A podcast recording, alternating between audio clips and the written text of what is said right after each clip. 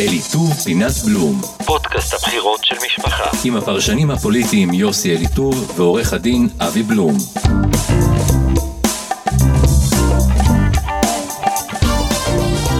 ערב טוב לעורך הדין אבי בלום. ערב טוב יוסי אליטוב.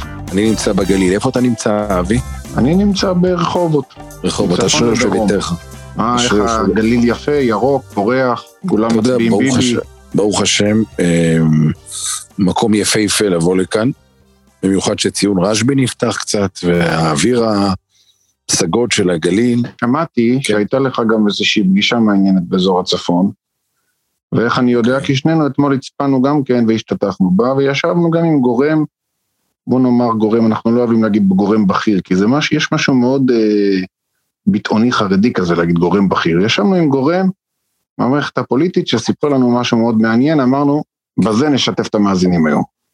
יפה, אז תראה, אנחנו, אנחנו 20 יום- לפני הבחירות, אמ, יכולים כבר לדווח על סקרי עומק קשים לנתניהו, סקרי עומק אה, פנימיים. הרי אנחנו מכירים את האחראי על הסקרים אצל נתניהו בפ- בפול, אהרון קליין, בחור אה, רציני מאוד, שלא סומך על סוקר אחד, אלא כל הזמן מייצר אה, סקרים מ- מכמה וכמה סוקרים. והם טוענים בתוך הבית שנתניהו מידרדר בארבעה מנדטים מינוס בעשרה ימים האחרונים, ועוד לטובת גדעון סער. זה קצת דרמטי, אבי, נכון? כן, וזה דרמטי במיוחד, הרי ביבי הקדים את עונת הראיונות. מה שהוא תמיד עושה בשבוע האחרון, הוא הקדים, כי הוא הבין שהמצב בסקרים בכי רע, ואיך הוא אמר השבוע, אני לא סומך על אף אחד, מה שאני לא עושה לא קורה, אז הוא רץ לר- לאולפנים, הלך לו טוב עם יונית לוי בהתחלה, עם ההומור שלו ככה, ופתאום הכל מתפקשש. הוא, כמו שכתב יוסי ורטר, הוא בא לריב, אבל מהריב הזה יוצא כל מיני אמירות על שאשא, פקה, וחוסר אמפתיה קיצוני כלפי ה... אלה שנפטרו בקורונה, משהו, משהו אצלו נראה מנותק, ותשמע, משבוע, מסבב אולפנים של שבוע, הוא יוצא עם פחות ארבעה מנדטים. דבר כזה, אתה בטח תזכור טוב ממני, כי כבר אז סיקרת את המערכת הפוליטית, דבר כזה קרה לו רק ב-99. כן, ואתה אמרת 99, ואנחנו מוצאים המון קווים מקבילים מ-99, אבי. קודם כל, ב-99 קרה ששני מנהיגי ימין קמו, והחליטו להוריד את ביבי מהשלטון. מנהיגי הימין דאז, שותפיו של נתניהו, היו דוד לוי ואיציק מרדכי, שניהם כבר בדימוס, אבל אז הם הורידו את ביבי מהשלטון כשהם חברו למחנה השני. זה מה שעושים כעת נפתלי בנט וגדעון סער. הם מגויסים לא למען שום דבר אחר, חוץ מהמשימה להוריד את ביבי מהשלטון ולייצר אלטרנטיבה שלטונית. אבל כאן לא מסתיים אה, 99, אבי. 99 גם סדר יום אזרחי.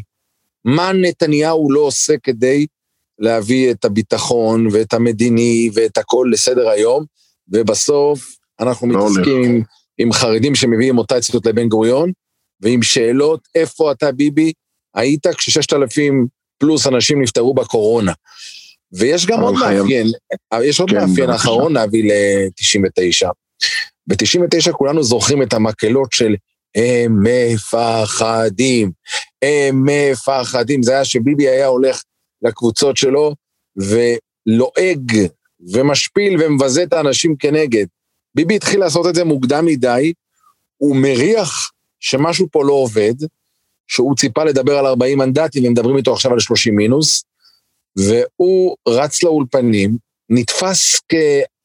איך אומרים? כאדם ששש אלי קרב, לא מנהיג ממלכתי שמגלה אמפתיה להרוגים, מגלה אה, איזשהו קשב אגב, והזדהות. אפרופו, אפרופו כן, 99, משלם מחיר, הוא, כן. הוא לא יוכל לומר שהשמאל שכח מה זה להיות יהודים, כי לפחות הם יוכלו לומר שהם יהודים לפי פסיקת הבג"ץ עכשיו, אבל זה אני אומר בהומור.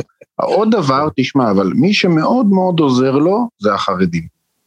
וכשאני אומר לו, אני לא מתכוון לנתניהו, אלא לאיווט ליברמן. עם כל רעיונות השיקצה, סליחה אני על, על הביטוי, אבל לא אנחנו אמרנו אותו, וסרטוני הכלבים, וההודעה על הפסקת שיתוף הפעולה עם המשטרה. אני לא אומר שזה לא נכון, אבל מה ההיגיון לעשות את זה? אתה יודע, איווט יש את הגרופים הפנימיים של ישראל ביתנו, ואיווט, כמו שאמרנו כאן כבר בעבר, הוא לא חבר בהם, אבל הוא תמיד מציץ. ומישהו סיפר לי מאנשיו, אחרי צהריים הראו לו את זה, והוא אמר להפסיק קמפיין, חבל על כסף. אנחנו ניקח מקמפיין של יהדות התורה, שים אותם כל היום, וזהו, לא צריך לבזבז את הכסף. זו הייתה התגובה של איווט ליברמן, ותשמע, אי אפשר להבין את המציאות הזאת, אני לא מבין למה הם מתנהלים ככה. כן, אבל אני רוצה לתת כאילו לך מישהו- תובנה. כן, אני רוצה לתת לך תובנה מה הסיבה שביבי לא מתרומם. תקוע על המסלול, מקורקע, מה קרה לסחורה שלא, כשהוא מגיע אלינו אחרי באמת חודשים של חיסונים, הוא דוהר ברכבת החיסונים, אבל נבלם. ואני רוצה לתת לך איזושהי תזה אפשרית, גם משיחות שלי עם אנשי הקמפיין של ביבי, וגם קצת מאיך שאני מריח כאן מה שקורה. רוצה להגיד לך משהו, בנימין נתניהו, אמ, אהב להתמודד מול יריב אחד. בני גנץ, יאללה, מסתערים עליו. האיראנים איתו, הוא ייתן, יחלק את ירושלים, הוא שמאל חלש. כל השטיקים האלה שהיו עושים, כך הוא היה קובר את המועמד כנגד, מלכד את המחנה מאחוריו, וזוכה בתהילה. הפעם אין לו אדם אחד. הפעם הוא מתמודד עם חמישה איש. גדעון סער, אביגדור ליברמן, לפיד, בנט, מנהיגת העבודה החדשה, כל אחד מהם זה קרב גרילה שונה. כל אחד מכרסם במשהו קטן. אין כאן זבייג וגמרנו. הוא ניסה לייצר איזשהו משהו, זה או לפיד או אני. אבל אומרים לו אנשים, יא חביבי, גדעון סער זה לא לפיד, נפתלי בנט זה לא לפיד. בוא דבר אלינו תרגיל- יותר. עשו לו תרגיל כן, יפה כשאמרו לא נלך עם לפיד ויקרו לו בעצם את הקמפיין שלו. יפה. אבל אבל יוסי בוא אני נדבר על החשיפה בזה אני שלנו. רוצה לסיים. כן. אבי, משפט אחרון. כן, בבקשה, אה, בבקשה. מה שקורה לנתניהו, למרבה הטרגדיה, זה שהיריבים האלה מתואמים מתחת לפני המים, או. ומעל הם יער וזו כותרת הפודקאסט שלנו, החוט המשולש במרכז. אז בואו בוא נגלה. יפה. שהם בבקשה, לא רק, לא רק אנחנו מדברים עליהם, אלא הם גם מדברים זה עם זה, כל השלישייה. עכשיו, מי זו השלישייה? זה איווט, גדעון סער ויאיר לפיד. אז בואו נדבר, יוסי, על, על השלושה שמדברים ביניהם, ועל הרביעי ששולח מסרים, אבל לא נמצא בציר, שזהו נפתלי בנט. בבקשה, כן. הוא שומר על. הוא שומר על שטח אקס-טריטוריאלי. תראה, אה, נפתלי, אה, בוא נאמר ככה, לפיד, ליברמן וסער מבינים שככל שהם ייראו יותר משולבים אחד בידי השני, הם לא ממצים את מאגר המנדטים שיכולים להביא. ואז הם הולכים ומחלקים למעשה את העוגה ביניהם. ליברמן עם ציבור העולים, אף אחד לא מתקרב לעולים. גדעון סער סוחף את הציבור שהוא מרכז וימינה. יעני הימנים הדמוקרטיים, הבני בגינים, אני לא רוצה להגיד לך פיינשמקרים, אבל אלה, אתה יודע, ש... שלא מתאים להם לרוץ עם מיקי זוהר ועם החבורה שמה של נתניהו. ו... ולפיד הולך על המיינסטרים של השמאל מרכז החילוני, יעני מדינת תל אביב. עכשיו, אף אחד לא נכנס לשני. כשהם נותנים לבנט להתחפש ולומר, אני בכלל הם נותנים לבנט, אתה אומר להיות אקס-טריטוריאלי, אבל לומר, בעצם לקרוץ למצביעים כן. של הימין, להגיד, תצביעו לי, אני זה ביבי המשודרג, אני לא אתן את כן. הממשלה לשמאל, תלכו איתי. כן, וכאן, אתה יודע, ובסקרים בינתיים זה עובד. אני לא זוכר שביבי בתקופה האחרונה היה מתחת לרצפה של 30 מנדטים, בסקרים שלו התוצאות יותר אופטימיות, אבל הוא עדיין במצב מאוד בעייתי. איפה ה-40 שהוא דיבר עליהם? תראה, מה שקורה עם בנט זה הסיפור האמיתי מהבחינה הזאת, שאם אין לנתניהו רוב אה, של 61 עם בנט, אז הוא באמת במצוקה קשה. כי נכון שהוא חלם על, אה, על אה, 60 מנדטים, 61 מנדטים גם בלי בנט, זה לא ריאלי, אבל מה שאתה רואה בסקרים שגם 61 עם בנט זה לא ריאלי. עכשיו בנט, שמענו את זה כמעט בקולו, בסאבטקסט, אבל זה היה די ברור, הוא לא ישבור שורות, הוא לא יערוק לצד השני, אם להאמין יהיה 61 ביחד איתו. בגלל שהוא רץ למרחקים ארוכים, ובסוף הוא רוצה להיות מחנה ימין ולא ישכחו לו את זה. אבל אם לנתניהו אין 61, זה יהיה בהחלט לגיטימי לבוא עם שר, לבוא אל החרדים, לבוא למערכת ולהגיד, מה אתם רוצים, בחירות חמישיות? הרי ברור שביבי כבר לא יביא 61. אם עכשיו הוא לא מביא, הוא לא יביא. מתי הוא יביא? כשהוא יהיה, כשכל העדים יהיו על הדוכן, וכל מה שקרה אה, אצלו. כן, כן, אבי, אבי, אבי, יש נתון מאוד מעניין שצריך לשים לב אליו. עד ללפני שבוע נתניהו בשיחות בבלפור היה אומר שתוצאה דו-ספרתית לבנט מיטיבה איתו, כי זה מה שיעזור לנתניהו לקפוץ מעל ה-61. אבל נתניהו התהפך לאחרונה, אני לא יודע אם זה המודיעין שלו שאומר לו שהוא מתוועד יותר מדי עם גדעון סער ומחליף מסרים עם יאיר לפיד דרך אדם שלישי, אבל פתאום נתניהו מדבר על כך שעדיף לו שבנט יקבל שישה, שבעה מנדטים, כי תוצאה דו-ספרתית תביא אותו לרוץ להקים את ממשלת לפיד, סער, בנט וליברמן. עכשיו, אני לא יודע איך נתניהו מעדכן את התזות שלו, אבל שים לב אם יש יותר האוי לי מיצרי ואוי לי מיוצרי מזה. כי אם לבנט אין 12 מנדטים, אז למען השם, איך ביבי קופץ מעל ה-61? ואם יש לו 12 מנדטים. בבקשה. אז ברור, אז ברור ש, שהוא יכול עוד להשתעשע במחשבה, בוא נקים אלטרנטיבה לנתניהו. תראה, כל הסיטואציה של... אה, שביבי הגיע אליה, נתת את ההגדרה המדויקת, זה אוי לי מיצרי, אוי לי מיוצרי, כי, כי בסוף, אתה יודע, הוא נותן לגדעון סער ראשות ועדה, או מכניס את אה, בנט, לא יודע, במחיר אפס כמעט, לממשלה, הוא היה במצב אחר, והוא עד עכשיו ממשיך עם ההתנהלות הזאת, ואתה יודע מה, הוא גם נותן לבנט את כל התירוצים אחר כך לבוא ולא ללכת איתו, איך שהוא מתנהג כלפיו. ובסוף ביבי יוכל להאשים, אם הוא יפסיד את מערכת הבחירות הזאת, הוא יוכל להאשים רק את עצמו. היו לו את הכלים שהוא יצר, עם החיסונים, אתה יודע, הוא שם, באמת כל התוכנית שלו עבדה לכאורה, רק לכאורה, אבל...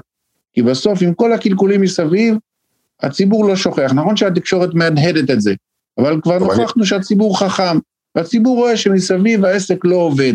אתה מדבר גם עם השותפים הקואליציוניים, העסק לא עובד. בחיסונים משהו, פרויקט שביבי לקח על עצמו, ואי אפשר להטיל ספק ביכולות שלו, אבל אי אפשר להתעלם גם מכל המסביב, ואין שום אלמנט מדיני, ביטחוני, אין לו בבית עכשיו נשיא, בבית הלבן נשיא שייתן לו מתנות ערב הבחירות, אין לו את האפשרות הזאת לפרוץ בנושא אחר, אולי כן, אתה יודע, נותרו 20 ימים, לך תדע. אבל אם המצב יימשך ככה, קשה לראות איפה ביבי מבקיע, למרות שהוא הצליח לפתוח בסוף את המשק, שזה הישג מדהים. זה האבסורד כן. הגדול. אבי, בוא נדבר דקה על החרדים. בסקרי עומק של נתניהו, החיבור שלו עם החרדים, הוא משלם עליו יקר מאוד. אגב, לא על החיבור עצמו, אלא לצורה איך שזה משתקף. אנחנו ראינו את חדשות 12 ומערכות אחרות, שיורות טילים ממוקדים אל האזור הגבול הרגיש הזה. במילים אחרות, אם נצטרך אה, להגדיר אה, במשפט איך זה נתפס בדעת הקהל הכללית, אז הם אומרים את זה ככה. רבבות ישראלים תקועים בטרמינלים, אבל יש כמה אלפי חרדים שזוכים לאיזשהו סיוע של מאכערים ועסקנים חרדים, שמאפשרים להם לנחות בבן גוריון, ולהביא אותם, כמובן, עם מוטציות מברוקלין, דווח על כך במוצאי שבת, ואלו הם פעילים שנורים ממש ללב של דעת הקהל הישראלית. עכשיו, לצערי אני אומר, אני אומר את זה לצערי, אם הנציגים החרדים היו מודעים מספיק למה אומרים ומה לא אומרים, ואיך אומרים, ומתי צריך לשתוק, אז הם לא היו משרתים את ליברמן השבוע כל כך. אבל כשאנחנו רואים את, ה, את המחיר הכבד שנתניהו משלם על הברית המתוקשרת הזאת עם החרדים, כשבעצם התקשורת הממסדית גובה על זה מחיר מהדורה מהדורה, ונתניהו אומר בשיחות סגורות לחרדים, אתם תפסידו יותר ממני. אני לא יהיה לי בסוף את הרוב הנדרש להקים אתכם ממשלה. אז אני מצפה מנציגים חרדים, שאוהבים כל הזמן לפטפט ולברבר ולרוץ מתחנה לתחנה, כאילו יש להם איזושהי איזשהו צו אלוקי למסור לאנשים. רדו מהקווים, תפסיקו לפטפט כל היום, אתם מזיקים. לכו לשטח, תאתרו מצביעים, תתנו חום לכל אלה שלא לא ראו אתכם בשנה האחרונה ושאלו לאן נעלמתם כששיתקו את הרשויות, שלא היה מילן, מי, מי, מי שיבוא ויעזור במשברים אז בקורונה. לכו קצת, תנו אהבה למצביעים, תרדו מהקווים. אם בסופו של דבר אתם רק מגדילים את מאגר המצביעים של ליברמן ולפיד, אז מה הועלתם בכל הפטפטת האינסופית הזאת? אגב, תשמע, גם עובדים לא מקצועי, אתה לא רואה, אפרופו משמעת קמפיין, אתה לא, נכון שהוא מדבר עם גפני ועם דרעי, אני לא חושב שהם עושים טעויות, שמעתי כמה רעיונות של גפני, הוא מדבר לעניין, גם אצלנו הוא דיבר לעניין, ויש נושאים שהוא מתחמק מהם במוצהר. אבל בסוף אתה לא יכול לדבר חבר כנסת על חבר כנסת, אין משמעת קמפיין. כל אחד מרגיש שיש לו איזה בסיס, איזה יסוד של תמיכה של איזה חצר, אז הוא גם מרשה לעצמו לא לספור אף אחד. עכשיו, כתוצאה מכך, אתה רואה את חברי הכנסת מפטפטים את עצמם לדעת, לא מסונכרנים אחד עם השני, ואמרת את התחקיר הזה, את אפקט, את אפקט תחקיר על הטיסות, יכלו למשל לקחת, הרי בסוף לתת לחבר'ה, מתברר מי עשה את התחקיר, זה חבר'ה, אתה יודע, זה כמו לתת לאיתמר בן גביר לעשות תחקיר על המצב של ערביי חברון. זו רמת האמינות. אתה רואה אנשים, מה, מה השיח שלהם כלפי החרדים? כשפותחים את המכסה, לא אנחנו, אלא שרון עידן, אנשים כתבי תעופה, מתברר שזה באמת פייק תחקיר. אז קח למשל את השעות שיש לך. את התקציב שלך, שיש לך לקמפיין, תמנף את הדבר הזה כדי להראות שמתעללים בחרדים, שכל העובדות לא נכונות, תפרק את התחקיר הזה לגורמים ותציף את זה. במקום זה פועלים בכלים הישנים שצועקים גוואלד, החילוני רואה חרדי שצועק גוואלד, מול אה, כתב שנראה לו רציני בהארץ ובערוץ 2, אז הוא מאמין, הוא מאמין לכתב. לך, אתה יודע, תעבוד בצורה, אבל לא עובדים בצורה מקצועית. עכשיו למה? כי בסוף יש תקציב בחירות, זה הולך לביטוניים כדי לכסות שם גירעונות. אין קמפיין, אין נרטיב, אין שום דבר. בונים על כך שבסוף ילכו, העדר ילך, ובאמת הדבר היחיד שיש זה הקול קורא של גדולי ישראל, וזה אנחנו האחרונים שנזלזל להפך. לא מנצלים גם, יכלו לנצל את התקציב, את הקמפיין, את הסיטואציה הזאת, להציב באמת את הדברים שאנחנו חזקים בהם, והשבוע היה תגובה, היה, היה, היה דוגמה טובה. יכלו להכות בזה כמו שצריך, והם לא עשו את זה, מי שעשה את זה זה כמה עיתונאים, חילוניים בכלל. ולא ראינו, לא בש"ס ולא ביהדות התורה, אף אחד שיודע לתת פייט כמו שצריך. כן, עכשיו אבי, אני לסיום רוצה לתת את ההימור שלנו על תוצאות הבחירות. אנחנו חכמים גדולים בלתת פרשנויות, אבל אומרים לנו, אבי יוסי, דברו קצת מספרים, פחות מ-20 יום לבחירות, אתם מתפרנסים כל השנה מפרשנות. אנחנו קונים את העיתונים, יש לכם משכורות מזה, ברוך השם, כמובן משכורות עתק, והם אומרים לנו, נו, אז תיתנו את ההערכה שלכם. ואני רוצה את ההערכה שלי לתת בסיפור הזה. המערכת בחירות הקרובה לא תוכרע בלילה הראשון, היא לא, לא יהיה מנצח מובהק, היא תוכרע במורדות התחתיות של המפלגות, זאת אומרת, שלוש מפלגות של לפחות אחת מהן לא תעבור את אחוז החסימה, שאנחנו מדברים כמובן על מרץ וכחול לבן, מרץ וכחול לבן מצד אחד, והציונות הדתית שהיא קצת עוברת את אחוז החסימה, וכמובן יש את, אה, את אדון מנסור, שאני יום אחד שומע שהוא משת"פ של ביבי, יום אחד הוא יריב של ביבי. ארבע מפלגות הללו, בסופו של דבר, אף אחד לא יכול לדעת למי יחסר יחסרו כמה אלפי קולות ולמי יהיה עודף של כמה אלפי קולות. נתניהו יהיה ראש ממשלה או לא, רק כאשר נדע מי מהמפלגות הללו עברו את אחוז החסימה. נכון לרגע זה, נתניהו בדינמיקה שלילית, הוא לא מצליח, ל, בוא נאמר, להחזיר מצב, מצביעים ממורמרים הביתה מגדעון סער, מבנט. אני מאוד מקווה בשבילו שזה לא דינמיקה מתפתחת.